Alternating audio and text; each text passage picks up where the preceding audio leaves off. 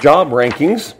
Uh, it's interesting. Uh, if you, if you to rank these jobs, which are the most important, typically the waiter and the maid would be down there on the lower, lower end. How might people treat a maid or waiter differently than a judge, CEO, or accountant? Exactly, exactly right. They would ignore this wait because the maid and waiter because they're just a little bit beneath me. Now, why might we? Because like the, their jobs are all about serving. People tend to see people who serve them as less important than themselves.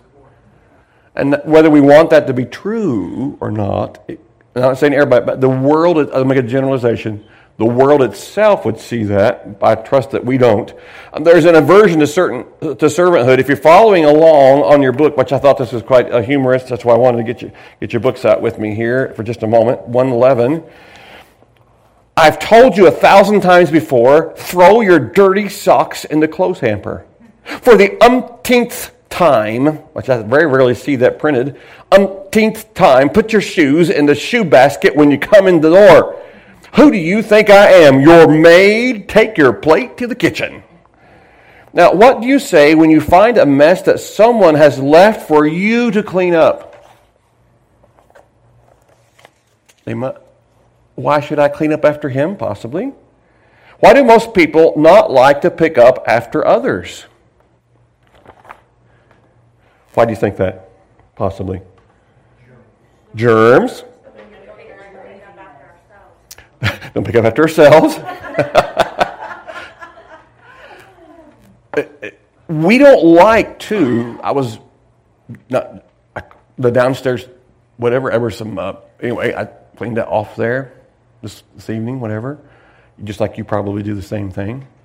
People don't want to be known. We, to hum, I cleaned the, I cleaned the toilet where I work.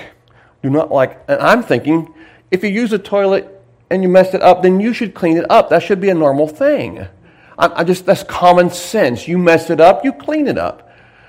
But I tell you, the other guys at the office, they can just stay, they can come go for day, two or three days, and they don't doesn't bother. It must not bother them in the slightest. I don't know. But when we think uh, about servanthood, there's not a lot of there's not a lot of press given to servanthood because no one really wants we're not told we should be servants. We're told we should be the leaders. We should be the ones in charge. We should have the whatever it takes to be important type thing. When you like, like this, when someone pressure, presumes upon our service, we sometimes conclude that they must think themselves better than us. Now, I will have to say, I have felt that way. Someone presumes that, well, Tim will clean it up. Or that guy in the office down there, he'll clean it up. And I just, you know, you've got two hands, you, you got two feet. You know, they all work well too. It's not just a, it's just not just my job. We are to share this job together. So when they do that, conversely, when someone serves us, we sometimes think of them as less important to us. He's only parking the cars. And we went to the sight and sound thing on Saturday night. But I'm telling you, I had like three or four people there. And it's important when it's completely sold out. You've got to park people in the right place. You've got to put the buses over there, and all these different things. And you, here's where you go. It's an important job. Can you imagine that uh, when you get all these 2,000, I don't know how many cars it is, what, one or 2,000 cars, I don't know, out at one time without people direction? That's very important. I like what someone said, depends on what job you're doing. The, the waiter, when I'm going to the restaurant, that's a very, very important person, far more important than the owner, because the waiter is going to bring the food to me. Matter of fact, the cook might even be more important than the waiter. So, biblically speaking, we're coming to this the only other office other than pastor designated in Scripture, that is a deacon. So, deacons are servants. Now, you may have heard this, and this is a phrase, I like what the, oh, if you've read the lesson, I trust some people have read the lesson. By the way, before I forget, we only have one more lesson. Or something you'd like to study on Wednesday nights, if you maybe drop me an email or mention to me, whatever, or just say, could we maybe study this for a little while? I'd like to talk, well, could we venture into that? We've got one more week in the book, and then we're going on to something we can do. But if someone wants something particular, then this will be your time to ask, if possible. So we have this phrase, and uh, we've sort of borrowed it from the world in a way the board of deacons. Really, that's not That's not really what it is. There can be a chair of the deacons, there can be the minister of the deacons, but the, when you talk about a board, you talk about a group of people that are going to oversee and make decisions. Listen, the decision process of our church is with the congregation, not with the board of deacons or the pastor. So, yes, deacons are to serve. And so we might want to, if you read your book ahead, you might want, those are some words we might want to just sort of lay aside this idea of a board. Now, there are board of elders. So, what do you think the board of elders does for a church? The board of elders tells the, it makes the definitive decisions for the church rather than having a vote. Uh, probably other contexts, maybe not quite so much as that, but I think that's what the whole purpose of a board of elders. So let's go right to our scripture. So I want us to think about, which I believe you already know, that the purpose of a deacon is to serve. By the way, we are all to serve in some capacity. My wife and I decided very early on in marriage uh, if you do, are doing a job at home, you do it your way because you are doing the work. You don't have. To, I don't have to do her. You know, she can hang her clothes the wrong way in the closet all these years, and I can hang mine in the right way. But that's it's, it's she's hanging them up. She puts them the way she wants. So, except when it's my clothes and they have to go a certain way on my hangers. But for her, it's okay. She, we can we can if you're sweeping if you're if you're running the sweeper, there you go. You can. It's your choice where you start. If you're driving, if you're mowing the yard, you can go circles around the yard like that if you want, or you can mow the right way. It's either way. Or you can run over one of my flowers. Just it even came back and grew the rest of it. My lawnmower has no brakes, so that's why actually no one's uh, rides my mower but me pretty much. And I've almost run out in the car. I've almost run over the bank myself. So I really don't want to. It doesn't have a. I bought it from Lauren. Lauren says the pastor doesn't have any brakes. I think it won't be a problem. Uh, thinking that won't be a problem. well, we know it could be a problem, especially when you're heading over the bank and you pop the clutch and it. Oh, anyway, we'll just go right on. Thank the Lord for His mercy upon us.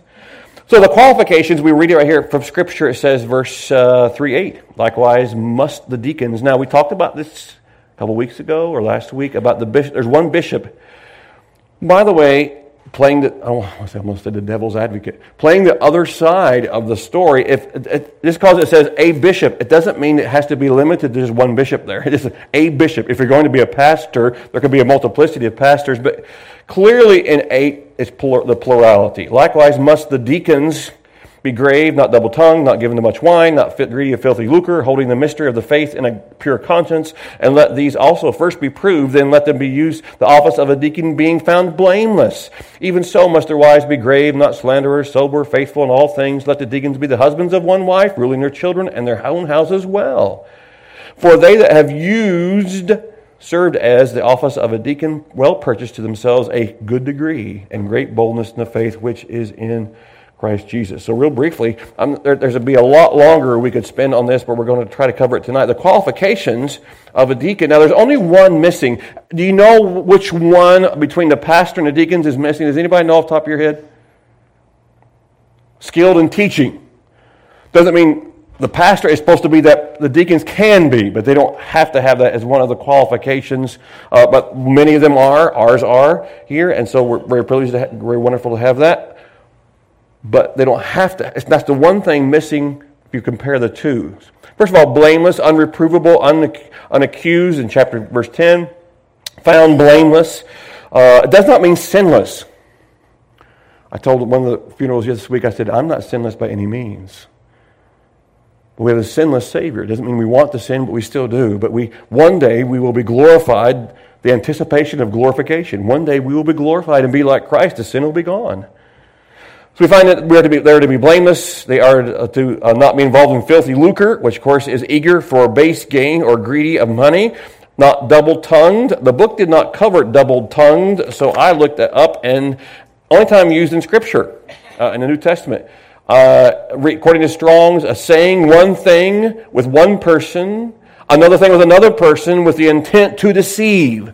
So you're double tongued, you're hypocritical, you are saying one thing uh, one way and doing, living the other way, etc. So they're not to be that. So blameless, uh, no credible charge of scandal, uh, lives of transparency. Not only that, they are to be B as a faithful husband,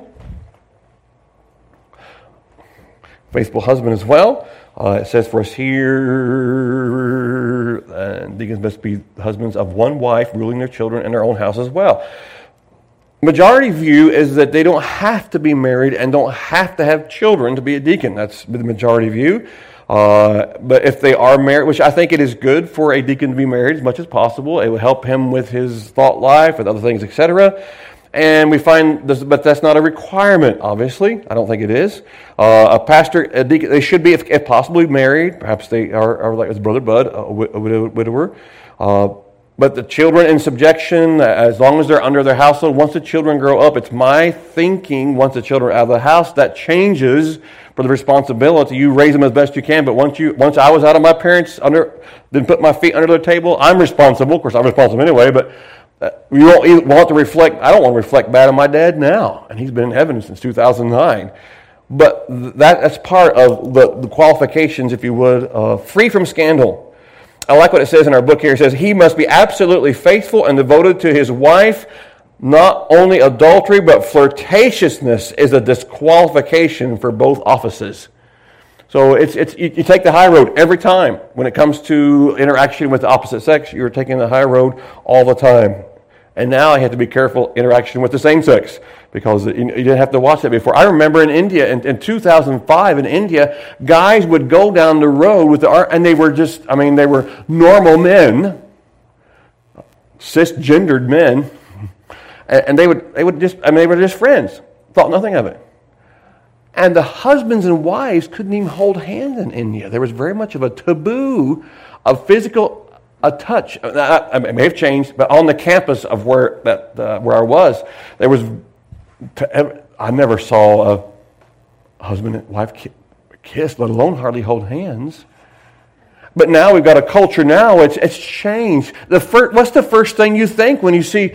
The first thing I think when I see is two men walking close together is they are together. And at, we were at uh, mm, somewhere, it was Friday or Saturday, and two older men, and they were holding pinkies as they walked up. I think oh, they're probably together.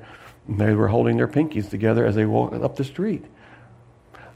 Isn't it a shame how we have devo- how we have digressed into such a culture that we automatically assume things? You can't even be normal. It's hardly to, to show a normal relationship with the same sex anymore.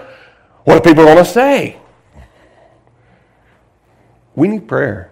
I will say that. We need prayer, so much prayer in our own country that we'd return to biblical mindset. Let's continue on. A faithful husband, uh, a sober minded. Sober minded uh, would be be grave, not double tongued, not given to much wine, not greedy of filthy lucre, etc. Sober uh, mind would, that would be the idea of uh, they bear a heavy responsibility, uh, caring for the church of the living God. They take it seriously. Now, it doesn't mean they're not devoid of humor.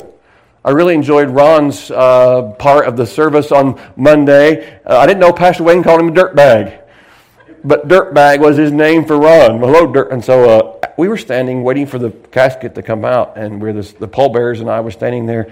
And I said, Mr. Ball, I don't think I'm ever going to call you dirtbag. And Joni's husband said, I think that's pretty much a one person thing. Uh, I said, yes. So uh, Pastor Wayne could call him that. It was a term of endearment by the end, maybe not at first, but at the end. Uh, and so, so uh, a sense of humor. I can see Pastor Wayne even now, that little, little sideways smile. He tells a joke, a, a really, you know, a really corny joke, and he'd smile with it. But I've told corny jokes and smile about it. So, but sense of humor is okay, but also, but we get serious about serving God, the Scripture, the ministry, personal holiness. I think that's part what the deacons to do. Uh, that's part of the characteristic. Self-controlled. Uh, they should be practicing self-control. They would be not flying off the handle, etc. That's one thing about Pastor Wayne. He always was the same. He wasn't up here, wasn't down there. He was just just like that every time. So he's the same every time you meet him. He's about the same. And so self control. And I, I, we know, we all know he suffered through a lot of physical and, and discouraging things. This last year, he, I call it existing, not living. And so when he was so laid aside, he was more just and he was, but he was cheerful every time. He would just, he would smile at me, and even though he may just wake him up the last few times that he was able to, we were able to talk, etc. He was this, he was self-controlled, and he was the same. hospitable. Hospitality is uh, mentioned as a qualifi- is mentioned as a qualification for bishops. While it's not repeated necessarily for the deacons, I think it's something that we all should be as Christians. We should be hospitable. It should be a virtue of the deacon. Uh, question six, page 113. What does genuine hospitality, hospitality reveal about a deacon or any Christian? Genuine hospitality. What? That she really cares. not just a number. Just, we just want your social security number. We don't care anything else about you. Just give me your number and go on. It's a genuine openness of heart and home. They should be doing that. So that's the qualifications. Next are the functions of deacons. Functions of deacons, and I like this. Uh, first all is a negative. I like the way, not the negative part, but I like the way it divides up here. Again, this is where he jumps on. It talks about the deacon board. Should put that aside. Uh, negatively, they are not governors or rulers over the church. They do not constitute even a board. A board is a governing body that has the authority to make binding decisions on behalf of an organization. So when you say the board, the uh, board of directors. Uh, that's the people, that's the ones the owners really answer to sometimes, is the board of directors. I'm not sure how Mark Zuckerberg, he's probably the chairman of the board of directors. I don't know, but they're ultimately a corporation, you're going to have to answer to the chairman of the or to the board of directors. At a Baptist church, really though, the decision making authority is for the congregation. Now they may delegate things to the deacons and to the pastor for them to do, but ultimately they can really they can have the, they withhold the uh, ability to uh, call officers of the church to account, if you want to say it that way. So maybe it would be the deacons or the chairman of the deacons, the deacon chair, etc. So if you shift that language away from the deacon board, I think it would be advantageous. Why? Because it's right here. Because of the maid, that's what we do. We're, we're to serve. Whether you're a deacon or not, or, or whatever, we are to serve. And but specifically, if we're going to be a, serve in that capacity, we are to be servants of others. That's the negative side. Let's, let's jettison this idea of ruling over as a board of people. Let's go to the positive model. Servants. Let's turn with me, please, to Acts chapter 6 now. Acts chapter 6. This is and some would say this, these are not even deacons here, but it would seem many would say this are, these are the first deacons possibly mentioned in Scripture. Even if you don't say that, I think we can see some principles found for the leaders of the church here. And in those days, Acts 6 1, when the number of the de- disciples was multiplied, there arose a murmuring of the Grecians against the Hebrews because their widow- widows were neglected in the daily ministration. Then the twelve called a multitude of disciples unto them and said, Is it not reason that we should leave the word of God and serve tables? Wherefore look ye out among you seven men of honest report, full of the Holy Ghost and wisdom, whom we may appoint over this business. But we will give ourselves continually to prayer and to the ministry of the word. We see the men picked out there, whom they set before the apostles, and when they had prayed, they laid hands on them, etc. So, uh, in a positive way, they, they are servants uh, what are responsibilities? They would be a distribution, a distri- distribution of the benevolent fund, we might say, administrative to the material needs of the widows, especially uh, uh, all widows in the church earlier on. Uh, we find in that they are they also carry forth matters of business. Deacons do that kind of thing, etc. Uh, treasury and and etc. Those kind of being a treasurer, etc. Whatever those different types of things, taking care of the facilities. So they are also not only servants; they are facilitators and managers. Mm-hmm. So if you look up here, we see the positive model is the pastor and the congregation, and then the deacons servants. They serve needs, manage material affairs, influence spirituality, liberates the pastor to excel in spiritual oversight. So they are helpful to, it's not just serving the pastor. In New Jersey, when we first went to Hackensack in 1986, we joined First Baptist Church, and it was a good sized church. Anyway, they had all the deacons, it was called the Deacon Care Program, and you were assigned a particular deacon. And that deacon was watching over you. And I remember when we had a 1983 Ford, Ford Mercury Cougar, and it seized up. The, the oil pump quit and the motor seized, and so we had to get some help from the deacon fund to, to get that. And so you, you tell your deacon, and he would meet with the deacons, and they would, et cetera, try to help you. But that's deacon care program, and that's the idea here of helping not just the pastor, but others in the church. Uh, they also take care of the church's legal matters, record keeping, uh, like the uh, church clerk, et cetera, might be a deacon, et cetera, those different types of things. And so that's what they would do on behalf of the church. Uh, let's see. Uh, interesting, I'm on page 115. Such influence is not wrong. Now, as the deacons do more and more ministry, the pastor can become a little bit, hmm, I don't want to lose. But see, the pastor should not grasp for influence, but rather should aim to distribute it as widely as possible throughout the church. When influence is clutched, it chokes and dwindles. When it's shared, it multiplies, and the overall energy of the congregation blossoms. So that is it. Whenever you're even in your business or in your work, if you're trying to control, I, I remember that earlier, even I'm not going to say too much because you might know the person, but they did not want to let go of certain things where I was working at a financial institution because they did not want someone else to have that job. So if we are working together, serving together, and, and if you see something he's done, just step up and do it, etc., that kind of thing. Uh, I may not sweep like you want it swept, or etc. But we just we're trying, working together to do and serve the Lord together, and that's part of what it is. If you're going to try to hold everything into yourself, we can't we can't grow. God can't give things into hands that are already full. So we empty our hands, and He allows to give us to. We're just to be a conduit. God gives to us, and we pass on to someone else. So the the. The idea is not to control, but to facilitate their helpers and their servants, first to the congregation and then to the pastor. Continuing on, then there is deacon training. There's servants, facilitators, managers, deacon training. If, if the pastor wants the deacon to uh, learn, etc., the deacons here at our church, I believe, are far more trained in many areas than I am. And so uh, we don't have a training session, and so they train me on some things. And so, but we're working together. Perhaps you wanted to groom someone, to mentor someone, to become that, then you might sit down and train them to be those kind of things. Uh, a spiritual leadership, I think that is so important, part of the spiritual leadership, uh, to serve that capacity. And uh, fourthly, and finally, I think it is, close to finally, uh, deacons and other offices, deacons should not replace the pastor.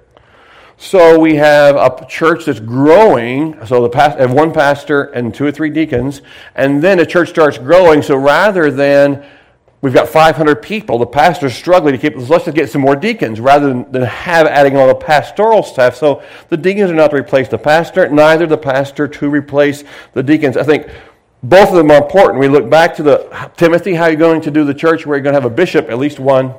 You don't have to have more than one, I don't think, there. And then you're going to have some deacons, at least two, plural, to help you in the ministry. And that helps the church to function and to go forward. So that they should not replace the pastor. I do not believe. On page 117, question 13, why might a church refrain from calling a second pastor? Well, we don't want to tie up the salary and benefits. Number one, we don't do that. We, this guy, will, let's just keep loading him on so that way he can just then expire. But we're only paying one salary. And I'm, I'm not, there probably been some churches do that.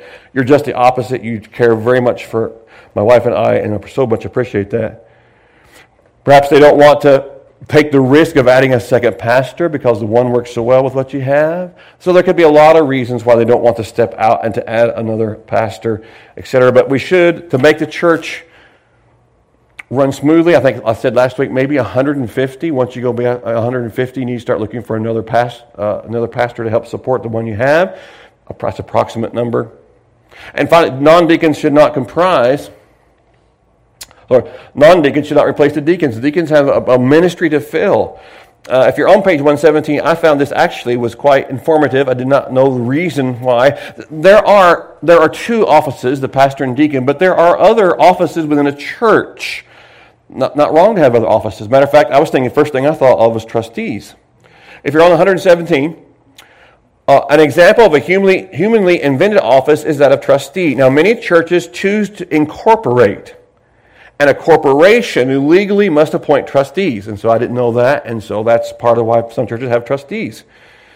In itself, that's not a problem. For what trustees are supposed to do legally is exactly the kind of things the deacons are supposed to do biblically, or if they're just deacons, the deacons do both.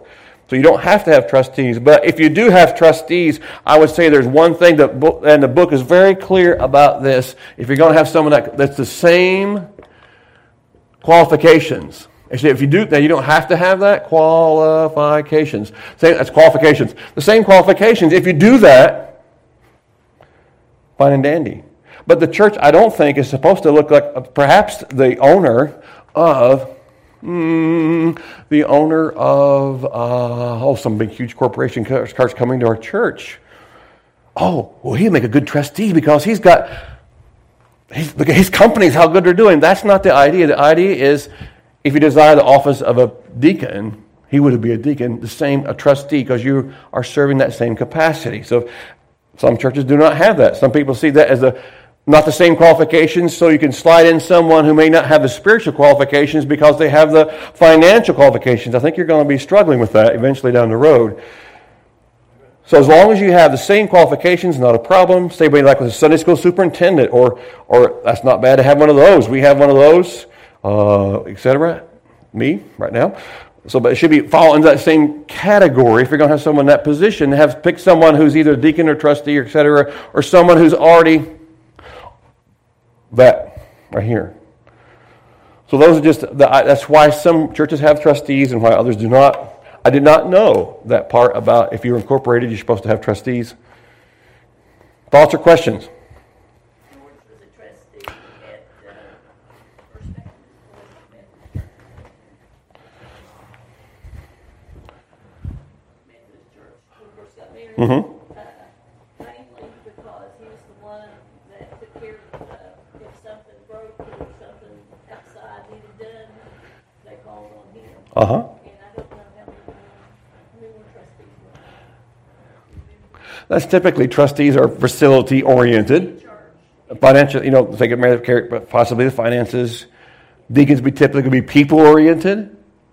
But the, what it's saying here in the book, if you're going to have that, which is fine, make sure that you should keep, though, the same qualifications and not to lower. The bishop, elder, pastor, overseer is the, is the pastor. The deacon is the one who is the diakonos, a, a servant to serve. They, they serve the church. They're not the pastor. I don't know, I've never heard of a deacon being paid that I know of. It's just an office, really, it's just an office to serve. That there's the word bishop means a lot of different things in different denominations. In the Bible, it means it's the pastor, the elder, the shepherd, the overseer, the episcopos. Those are all one office, several names. If you believe in elder rule, then you have a teaching elder and over a possibly I don't know an executive pastor elder, but I believe the office of elder, bishop, pastor is all in one and the same. But there are a lot of Methodist Church, I believe, has bishops, and then of course bishops, and we have popes. A pope. So, well, we have two or three popes alive now, at least two alive now, I think. Um, but in the Bible, it's like saints. In the Bible, saints always refers to believers. But other denominations, specifically the Roman Church, has taken that to mean conflated to a lot more than just that. Yes. Yes, you've got to, there's three or four things you've got to go through. Be dead 50 years, have some kind of miracle, have done some great, I forget all the, there's two or three, four qualifications to be a saint. Or you can believe what the Bible says. Paul said to the saints at Rome. We're going to finish a minute early. Let's pray. Lord, we just thank you for uh, the deacons we have at our church here. One sick tonight. I pray that you be with Brother Bud at home. Bless our church that we would go forward and work together for your cause uh, of service. Whatever our position is in our church here, it involves service. And Lord, we need to be humbly serving. Make me a servant. I think Ron Hamilton wrote that. And that should be all of our mindset. Lord, you help us to work together. Give us safety as we go home. Bring us back again to hear from your word on Sunday. In Jesus' name I pray. Amen.